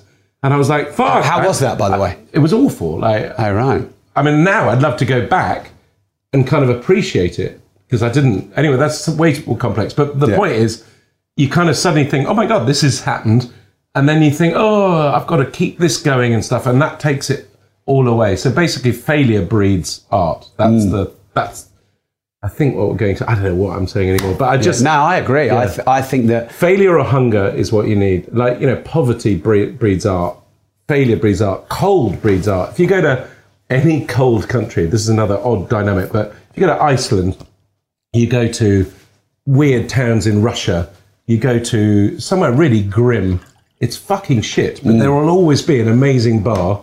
There'll probably be a great band. I'll just check- that's your right, it's phone. waterproof. X, I can afford it. Look at that, he's trying to do it. Uh, Basically, cold fucks you. I don't know what I'm talking about. No, I don't. that made me laugh too much. right, I'm charging you for that. All right, no worries. waterproof. Yeah. But cold does. Like, go to a fucking hot country. I was a goth, yeah? So you have goths in England who were like Robert Smith and all like, oh, I'm very, you know, unhappy and Yeah. reading Baudelaire. Goths in America became Marilyn Manson and actually even the people who did Columbine. But goths in the south of France, you don't get art in the fucking south of France. Yeah. Because what are you going to do? You just go to the beach. You're not going to sit in your basement and write a great poem or whatever. So I don't know quite what I'm saying here, Mm. but if you really want to do some great art, go somewhere cold. Not great advice, but Do you think that's because it, it, it um, spurs some kind of big emotion in us? Well, no, it's because it makes you insular. It, like I've got a friend who lives in Newfoundland and stuff, and, and I think if you're really, you know, if the if the outside is really hostile and cold, and you're having to internalize, and you spend all winter in one Right, room, yeah. you start to think a lot, and you start to write stuff down. If you're living in the south of France, fuck it, you just go to the beach and Hmm. Yeah. get pissed. Now you can have a lot of fun, but you end up with Wham Club Tropicana, Hmm. which is a great song, but it's not art. Yeah, I've never heard anyone say that, but I know, uh, but do- it's probably because I'm wrong. No, but I think it's probably because um, you're. I think you're a very creative person. Yeah. Do you have like creative, like Urges. Yeah, or or ways to get creative? So you like sitting up there writing, but are there ways that you can get into this creative flow? Unfortunately, it's normally this. Yeah. Which is uh, something very odd. I used to think, I used to not be a massive. By the way, for someone listening, this is Oh, this wine. is booze, yeah. Booze Could and we drugs. get a cloth because that that water is just ever so slightly going your way? Okay, for someone listening, that's not my water for a start. No, I just spilled water everywhere. Rob has just urinated on the table in a way to try and put me off the interview, but I'm totally cool with it. It's whatever rocks is his, his thing. So, so I, I, while we're getting that water, so like mo- my, mostly in my podcast, what I'm trying to do is. And what are you um, trying to do? Yeah, I'm trying to reverse engineer what's made successful, interesting. Are you trying to unique, work that out for different you, though? people? Or are you trying to oh, genuinely work it out for someone else? No, no, me definitely. Like if I can't get my own benefit out of my own show, why am I doing it? So like, Because I've I- got the best seat here. Because the truth, I genuinely think, is that you, you know, it is interesting what you're doing, and I've thought about this stuff, which is why I like the idea of this show. Hmm. But actually, you don't fucking know, and if and if you, but you've got to keep looking, surely. you do, and unfortunately, the real truth is you only ever know after the event. Yeah. Now, maybe you can use that, and I do think that ten thousand hours thing. I keep coming back to. I do think experience Thanks, Bella. experience is the is the thing you learn the most. Yeah. and and, and it does make you, whether you know it or not, realize, oh, I've done that before and I've made that mistake, and you just instinctively can do Mm. things better. But I think that only works if you've dedicated your life to one thing. Yeah. because that's where that ten thousand hours. But you have to start somewhere, don't you? You have to of, start at of course one. you do, yeah. So I suppose the only real advice I've learned, you know, in 30 years in showbiz or whatever, is is just keep doing it. Yeah. Like, and and if you can afford to keep doing it and keep going at it, you will get better and better at it. And and it's you'll be able to fake it. Mm. Yeah, yeah. You know, that's what it comes down to. So um, I I wanted to talk to you because I felt like I wouldn't get what I get out of a normal interview with someone who's been successful in their art and is reverse engineering success. I was quite scared coming down here. Were you? Yeah, because I Cheltenham, it's pretty uh, yeah, yeah, rough down here, I tell that's, the hood. That's exactly Yeah. what it was. Yeah. because I just I knew you'd run rings around me. I'm not running rings around you. I which I've, this no, which really I've really enjoyed, by the I, way. I mean, I find it really interesting talking about something that I am the living embodiment of not doing. Like hmm. because I've had a brilliant life. Like if you told me when I was 18 what I've done to now, Yeah. I would bite your fucking hand off because Yeah. I've done all these different things. And yet I wake up most mornings thinking, fuck, fucked up. What did Yeah. I do? But that's like in smaller ways because as you succeed in things, you're. That's the other thing I found really weird. You can spend 20 years on 20 grand a year, yeah, and you're totally happy with it. Yeah. Like if you have one year, you suddenly get a 40 grand a year. Fucking, you get used to that very Yeah. quickly. Yeah. And again, that is a real uh, stopper to going to thinking, oh, so I could keep doing shit at 40 grand a year, or if I just said, fuck off, all of you, start again. It's very difficult to do that, to go back. So those people that, again, it comes back to that thing. If you've got a comfy job, but you've got a great idea, and you think, I really believe this, that's it is difficult to like leave your comfort Yeah. and like b- follow your beliefs. If you've also got family and kids, it's not your choice anymore. And I keep coming back to that, but I think that's a massive thing for people because mm. it's not, you know, it's difficult enough for you to like go, oh, I'm taking a big risk. But you're taking risks for people that are like, it's not my choice. It's like whether you do it or not. And I think Yeah. that's a huge thing that I've learned. Mm. It's like, I should have been gay. That's what I've realized. Oh, right. It'd have been much Now, now you've just told everyone. No, but that would have been better. Yeah. Because if you're gay, fantastic. I've got no kids. I can just pursue my life absolutely even handedly. And, you know, or not gay. But like, it's not- so it's so easy though, isn't it, to look at other someone else's life, project out all your fears, insecurities, and what you didn't achieve, and assume that they've achieved that. Because like you just a couple, few minutes ago said that you you enjoyed this conversation. I think because if you're able to have a conversation and look at your life, talking to someone who's trying to pick out all the good parts, you probably don't sit up there every day when you're having a glass of wine going, "Oh, look at all the good parts of my life." No, I you're don't. probably looking at all the things that have gone wrong or what you. Do you see what I mean? Well, no, So- I never. I never even. I mean, even the fact that you've got the word entrepreneur in your podcast made me excited because, like, the last thing in the world I am is an entrepreneur. Because, like, an entrepreneur to me immediately, it, it's really weird. It's that word. I think you are. You see, it's interesting. I had this very discussion with someone the other day who said, "You are an entrepreneur because Yeah. basically you've managed to."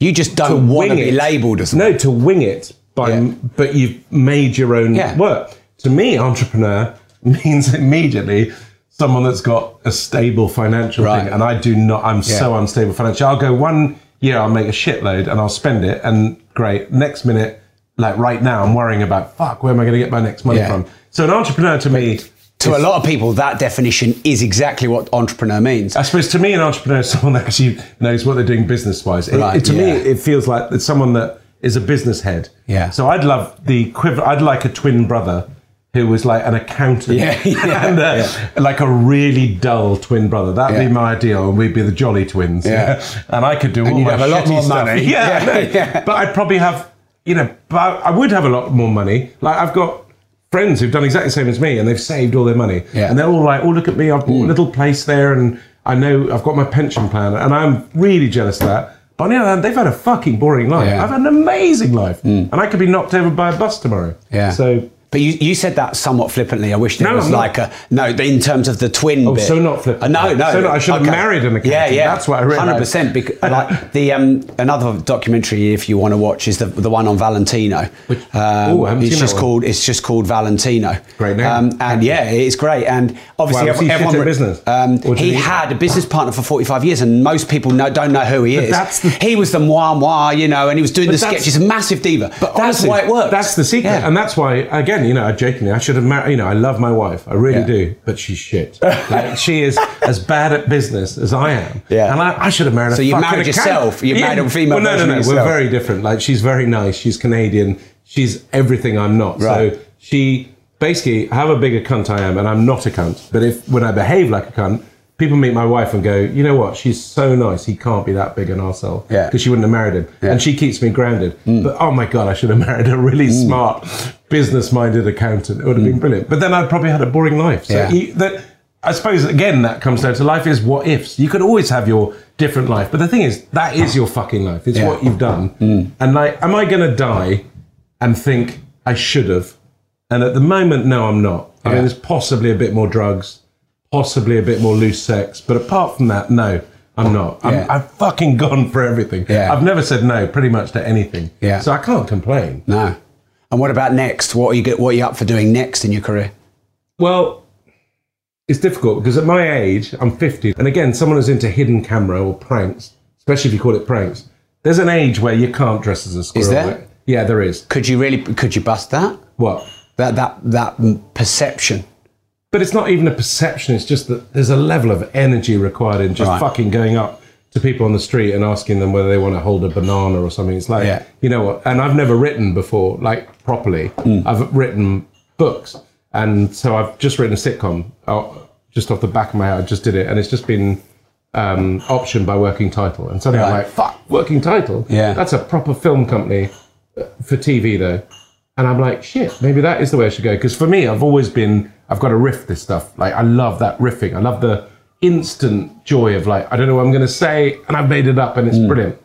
And actually, I thought, but I do have a sense of humor, and I'm not stupid. So, and I watch sitcoms, and I think they're a dying art form. Yeah. They're shit. They're the same thing every time. And I think, well, maybe I could have a go at it. So I finally, rather than just slag them off, thought I'll have a go. Yeah. So I wrote one, like a pilot, and that has been optioned. And who knows? So maybe that's the future. Hmm. I've no idea. Right. And you're know. okay with that? I don't know what I'm okay with, really, because I'm a show off, really. And I like, I've got an ego and I like being in it. So I don't know if I could.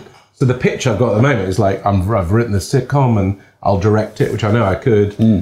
And I'll put other younger people in it. And I think I'd be sitting there going, oh, you're fucking shit. I hmm. want to be in it. So I don't know. Yeah. I, I've no idea. I honestly have no idea. I have no plan for this. There's no rule book for this. No. There's no one I can go to and go, if you're an actor, like, I think you could go to an old, you know, you'd be in a film with an older actor and say, you know, and they give you some tips. Hmm. Who the fuck does what I do? It's like, you know, I Yeah. to meet an older squirrel goes, you know, when I was doing prank shows back in, uh, back there, you know, this is the mistake. I don't know. There's no one I can No. guide off, but I kind of like that. Mm. So I don't know. Mm. I just, I'd like to live another 35 years. I'd like to be healthy. I'd like to be able to take copious amount of drugs and drink without affecting anything. Mm. And I'd like to. Has that been a part of your art? What? Drink and drugs. Oh, very much so. Yeah. Yeah. All great artists drinking Yeah. drugs. I mean, name me a song that hasn't been written on drinking drugs, Mm. and I'll name you a John Denver song, and it's shit. no, it's weird. I started off, I wasn't a big drinker at all when I started doing Trigger. I certainly never tried drugs, but I've done everything now. And uh, I don't know if it helps or not. It just keeps you alive, doesn't it? It's just different shit. I don't know. There, I mean, certainly you can you can start drinking so much that you think, well, fuck, that's good, and it's not. I don't know. It's just everything in moderation Yeah. But also everything in extreme. Mm. Yeah. I said that. media you you talked about tv you know in six years it's going to be different it's all going to be well, iPlayer type. yeah I mean, yeah I'm being polite. I mean, Yeah. telly is dead. I mean, my kids. When I, even when I brought back Trigger Happy, I was never going to bring back Trigger. But then I thought, fuck it, I've got all these new ideas for Trigger. Why shouldn't I do it? And I was going to get a Channel Four and say, let's do it. And then I look at my kids, and my kids don't watch. You know, my kids 14 and at the time they were 12 and 16.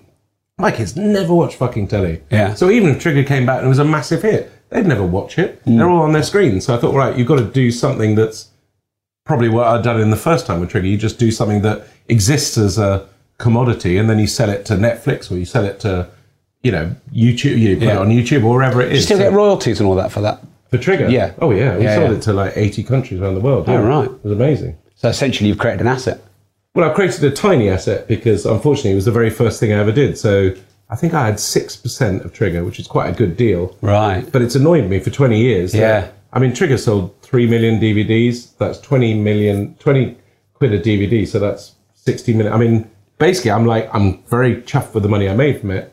But some, I put my fucking life and soul into that for three years. 6%. And I'm like, someone, Yeah. who the fuck are the 94%? Because Yeah. I've never met these wankers. and, and they did fuck all. I'm sorry, you know you did fuck all. So- you looked right at him there didn't you well, not him. It wasn't his fault. Yeah. Well, it might be. Maybe, maybe it is. But you know who you are, you fuckers. You know, you got has and how would you do it di- how would you do it differently now Well, I wouldn't do it differently now. no I mean in terms of the owning the asset and the business side of it well, I mean, if I knew what I was doing, you know, in if I'd really been knowing what I was doing, I would not have. I would have literally. Uh, I'd have probably got a loan and got some yeah, at the time. If somehow I'd have got a loan, more of your asset I'd have got someone to pay for me to make Trigger, and I would have owned it, Mm. which is what I do now. Like now with our production company, we basically normally make our own stuff because you've got you've got uh, faith in it, and then you sell it to people. Yeah. But at the time, who the fuck knew who I was? I didn't know that Trigger was going to be good. I was like, fuck, someone's paying me to do this shit. I had an office. I had a brilliant time. It was great. But it does like in the in when you start looking back at it, you think, well, hang on. But actually, that's even my deal was quite a good deal compared to most people's. I mean, that's business. It's Yeah. shit, you know. But And um, your books. yeah, Uh, is that like a- nobody reads books watching this, but books are books are a big renaissance at the things- moment. They are. weird, Yeah. yeah. Books are huge. It's weird. My books have actually done very well, but I have again. It's part of my jack of all trades thing. Literally, uh, the people who love Trigger Happy would never read my. This is a very. There's a tiny Venn diagram in which they do, Hmm. but generally, most people that watch Trigger Happy would never read my books. And most people that really like my books have never heard of Trigger Happy. Yeah. And that's nice in some ways. But in other ways, it's like the worst commercial decision. I, You know, ideally, I should write Trigger Happy the book and it would work and stuff. Yeah. But I love my books. All I ever wanted to do was travel when I was a kid. When I grew up, I read Tintin. I had a map in my room, and everywhere Tintin had been, I wanted to go to. And I've now been to every place that Tintin's been to. Right. And that's all I wanted to be. And then growing up in Lebanon, foreign correspondents were kind of cool and they looked like, and that's all I wanted to be. So my books are really me being a shit foreign correspondent. Mm. It's like foreign correspondents go in when the war's just about finishing. I'm going in 20 years after the war's finished and writing about it. But I just like going to places that are weird. Mm. And if you could pick one that you, you think people who are watching and listening might like to start with, what one would that be? Well, depending when this is going out, my new book, uh, which I'm writing upstairs, the Hezbollah Well, if you tell hiking- us and we'll, we'll schedule it Uh. May the 26th, my new book, The Hezbollah Hiking Club, comes out, and I basically walked. I grew up in Lebanon, but never really knew Lebanon that well. And there is a walking trail in Lebanon, which is the world's most underused tourist attraction. Yeah. So I, I walked from the Israeli border to the Syrian border across the top of Lebanon. It took me 26 days. yeah. But if you really want an entry level to my books, Yeah. the best thing I've ever done is a book called The Dark Tourist. Okay. And The Dark Tourist, I nicked off this book I loved in the 80s by a guy called PJ O'Rourke, who had the best job in the world. He was Rolling Stone's foreign correspondent. Mm. And he wrote a book called Holidays in Hell. And he just went off to Korea when it was when there were riots. He went to El Salvador. He went to Lebanon. He just went off and tried to have a holiday in Yeah. in danger zones. And I did the same thing. I went to the. Uh, I, I wrote a book called The Dark Tourist. I went to North Korea on a two week holiday. I went skiing in Iran. I went to Chernobyl for the weekend. I went to Cambodia and went to a war crimes tribunal. Um, I went on an assassination vacation around America where I just went to all the assassination sites. That's uh, it. Generally wasn't it's just you reporting on that. it's not it? reporting. It's just generally that's that I love like that sort of traveling. Yeah. And uh, so it's about me just doing that. So actually, I think what I love is I think you learn a lot from it. Yes. But I'm not trying to teach you anything. I'm genuinely having a good time, and I just go and just do it. Yeah. So that's my favorite book, Dark Tourist. Go and Right. buy it. It's genuinely good. And if you can't read, which a lot of you can't because you're listening to this, there is an audiobook. Good. I read all my audiobooks as well. Yeah. So yeah. Yeah, so um, you said earlier, and we, we got off on a bit of a tangent, which was fine. It's like, you know, do off on a you? Yeah, we, we have. Just wait till my third glass of wine glad want to you said tangent. that. So you said, you know, do you do this for yourself? Of course, I do this for all the listeners because if they don't get anything out of this, then it's too much of a selfish act. Yeah, but fuck But I that. do if you do were this. doing this and you were bored, no, that would come across. Hundred you know, percent. I do. yeah. I, I. it's coming across now. I- yeah, yeah. No, yeah, it's a little bit. but 100% do this for myself as well. I think if you do the art that you do for yourself and not just for a market, I think that's important. I don't call it art because it's just life, isn't it? I mean, Mm. I mean, I think it's for someone else to call something art. You know, because I kind of, you know, there's parts of me, my egotistical side. I think parts of Trigger Happy is art. Yeah. but I think it's, I'd be a wanker to call it that, but I am. But you just Uh, did. I know, I know. That's my clever, defined way of doing it. But um, but I just think really it's about can I just can I earn my living doing something I genuinely fucking love? Yeah. And I think if you can do that, you're happy, and actually that comes across like Yeah. because what's what's not Because that's what we're buying from people. Aren't we? When we buy music, we're buying their emotion that we can feel. You know, when you're buying a book, you're buying someone's life or journey that they've put, put in a way that we can feel. Yeah, but So it's different, isn't it? Because this isn't feeling. That's what I always feel. Maybe it's my difference. It's like a book. I get that. If someone writes beautifully, it's really nice. Music, like you don't really know what that person is, but it just gets you, doesn't it? Mm. Like someone could be Cambodian and write a great music song, and you don't understand what they're singing about. But if it's great, I'll be honest with you, I haven't had that Cambodian experience. But there was actually, well, anyway, in my book, there was a very weird Cambodian heavy metal scene, mm. which was one of the weirdest things I found when I went to Phnom Penh. between 1971 and 75, there was this really hardcore Cambodian heavy metal scene that literally went on to influence people like Fugazi and Wow. but that's so obscure. But Yeah. yeah, but mm. that's different from us just chatting. I mean, mm. really, we're just having a pub chat. Hmm. So I don't know if that moves people. But what I like is I'd like some kid or some youth watching this and thinking, "Oh, I don't want to do," and then thinking, "Fuck, I thought you had to know what you wanted to do before you did it." And that's what I really like about this sort of thing. And thing. that's not, therefore, this is not just a pub chat. Therefore, it's you've not. made someone feel something. I suppose it is feel. I, I hmm. suppose I'm feeling emotional rather than actually practically moving. Like for me, I used to get really bad panic attacks when I was a kid, and I used to think, "Oh my god, I won't be able to do anything because of panic attacks." And there was a band called The The who I loved, and they had an album called Infected that I was incest- obsessed with. And just as I was listening to that album, I was getting these terrible panic attacks. I thought, "Oh my god, I'm never going to be able to do anything because of these panic attacks." And he wrote in Sounds at the time, he was having these terrible panic attacks. And I remember thinking, oh my God, if this guy can make this album that I love so much and he has the same thing, fuck it, I can do it. Yeah. And that's what I love about this sort of chat. It's hmm. like, there is no mystery to No. being successful or not being successful. A lot of it is luck. A lot of it is just going with it, but just, just do it. Yeah. A lot of people think, oh, I can't be bothered. Well, you can definitely make be it- bothered. Just, Yeah. that's it. you definitely make it okay. I think, like, oh, someone made it okay for you to have a panic attack, or at least to f- not feel that you're weird and it's wrong. Yeah. You make it okay for people not to necessarily know what they're going to do with their whole Trust me, life. I'm the uh, poster child. I am the poster child, an ugly poster child for having no idea what the fuck it is you want But to still doing great things, and because people offer it still. I mean, I'm lucky. I had a big hit, and that still resonates. You know, so people still allow me to do it. But I mean, I've just I'm in Rocky Horror. I'm in a fucking musical. Hmm. How the hell did that happen? yeah, yeah, that's exciting. And do you you're okay with how the world perceives your best piece of work to be? Trigger, you know, 20 years ago. See, isn't that weird?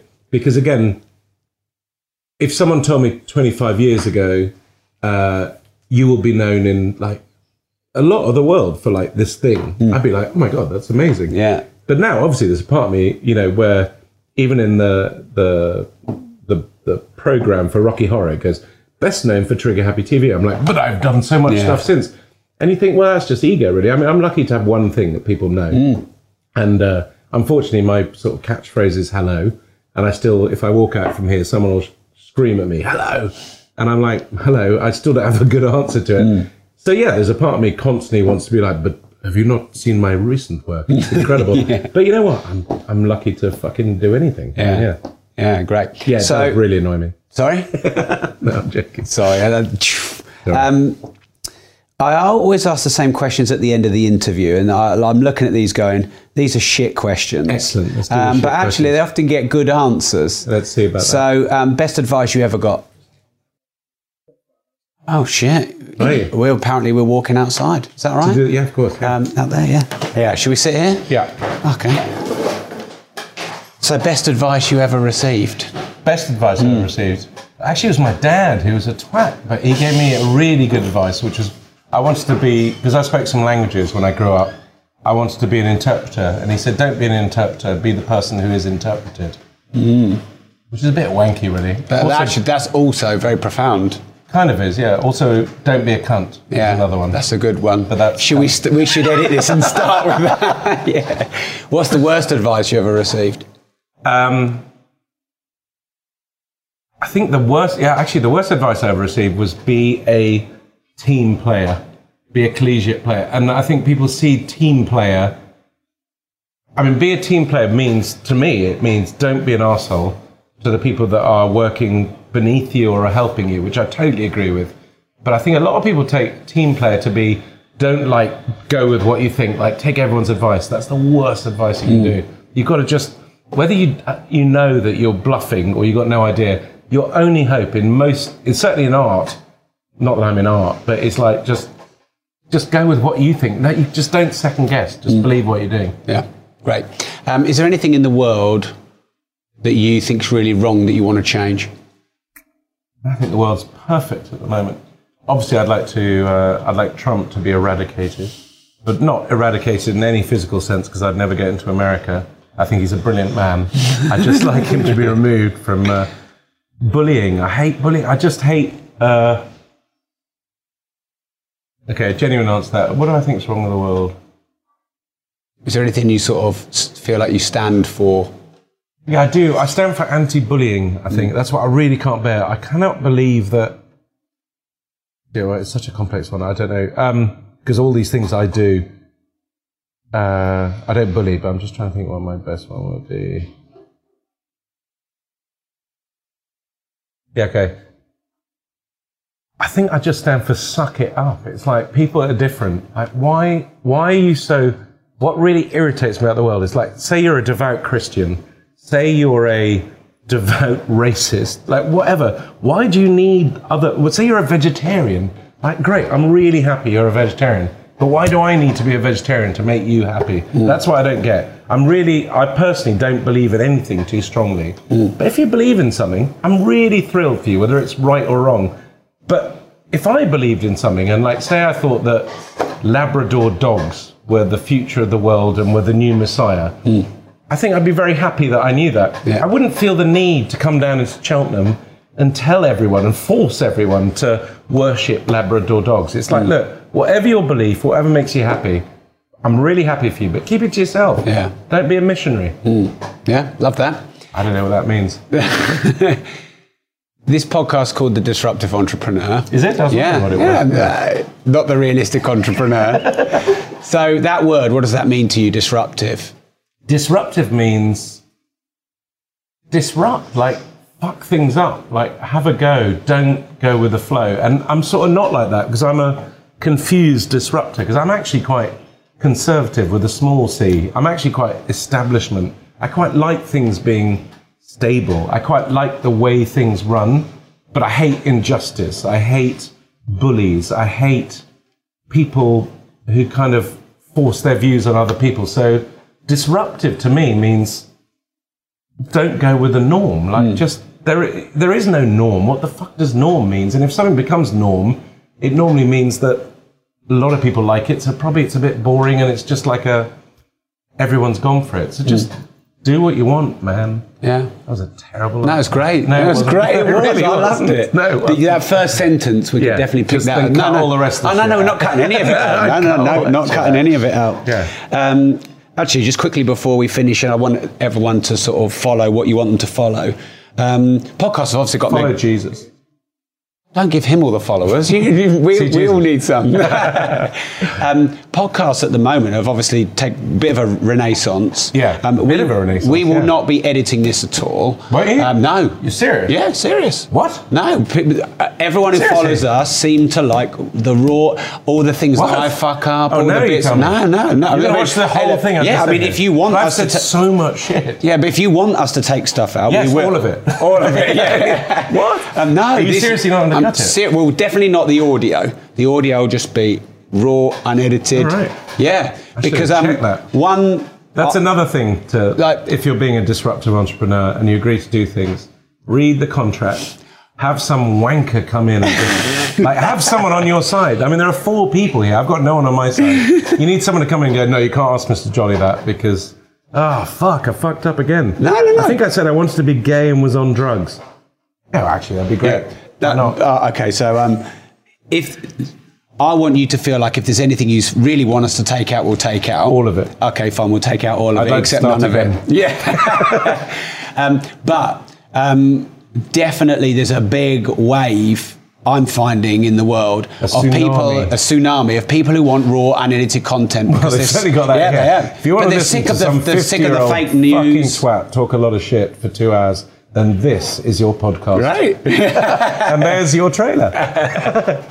But uh, don't you think people are sick of fake news? Of everything they are. edited, I hate that everything word fake news, sound. Well, I, I, mean, hate that's that you just what, use that word fake Yeah, news. Yeah, but I use it because they use it. I yes, don't use but it they're using it gives it legitimacy because fake news is not fake news. No, it's- it's fake lies. news means things I don't agree with, and that's Yeah. bollocks. Yeah. So there is a lot of propaganda, but that's not that. Mm. But I, I agree with you.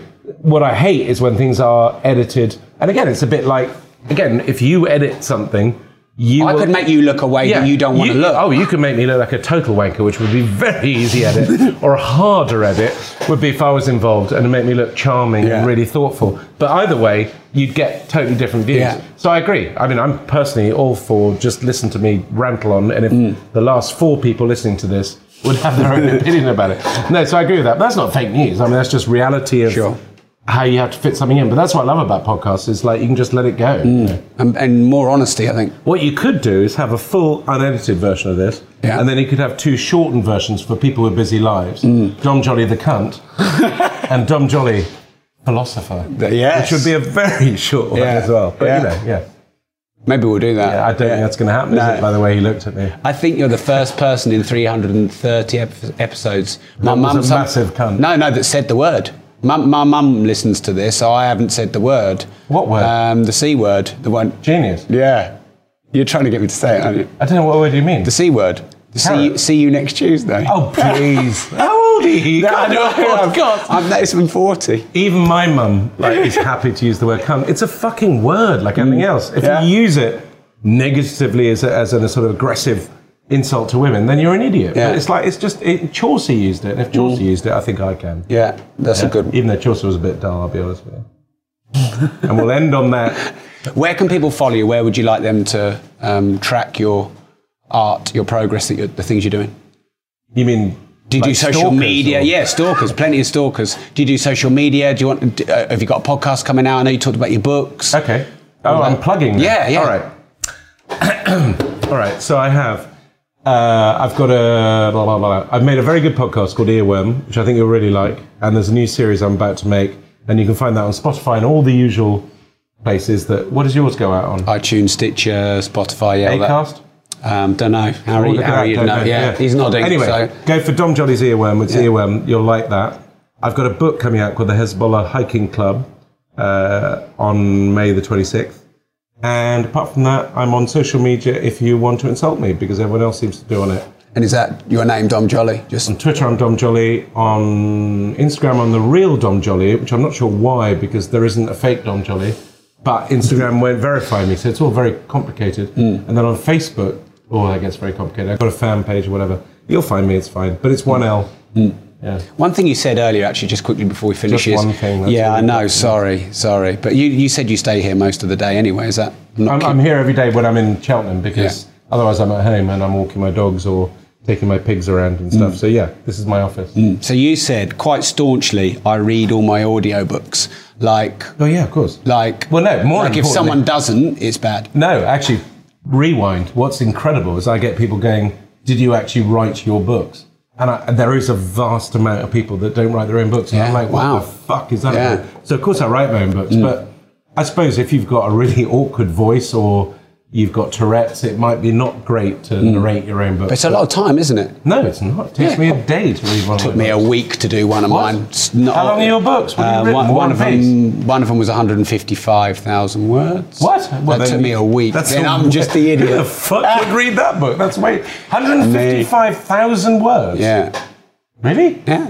Mine are 90,000. I suppose it's not too It's- bad. no, That's no, a long yeah. book, though. Yeah, but I've- I think I've- you could I've have done cut that down now. I know Yeah, I've would- gotta read You them. need an editor, yeah. Yeah. I mean, my worst thing is when I'm reading my own book for Audible, for instance, I normally do it. I'm like, oh my god, I need to change that. So I start. But it's too late, isn't I it? Start, Yeah, no, yeah. I start editing my book Yeah. while I'm reading it, and then yeah, I get in trouble. But yeah, no, no, my, my, it's all right. You know, Mm. the worst thing is that when I write, I can write accents because I travel. Yeah. So I do lots of funny foreign accents, and when I write them, I think they sound good.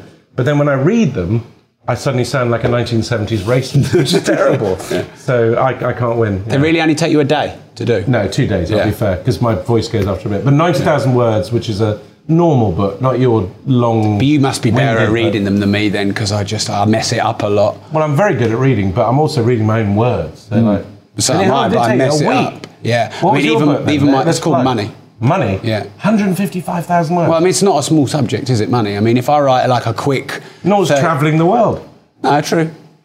Is it a good book? It's doing all right. Is it always doing all right? Yeah. Look at that. I don't. Is it? I, I'm getting judged here now. okay, no, no, all right. I'm getting interviewed. This is just a long plug for our audiobooks. Look, you, you listen to his book and. and yours. Oh, right, you didn't even do that. Look at that. Yeah. I, I think most people who follow me already. There you go. Yeah. Um, Dom, thank you very much. Thank you very much. That was great. Been a Welcome pleasure. to Cheltenham. Thank you.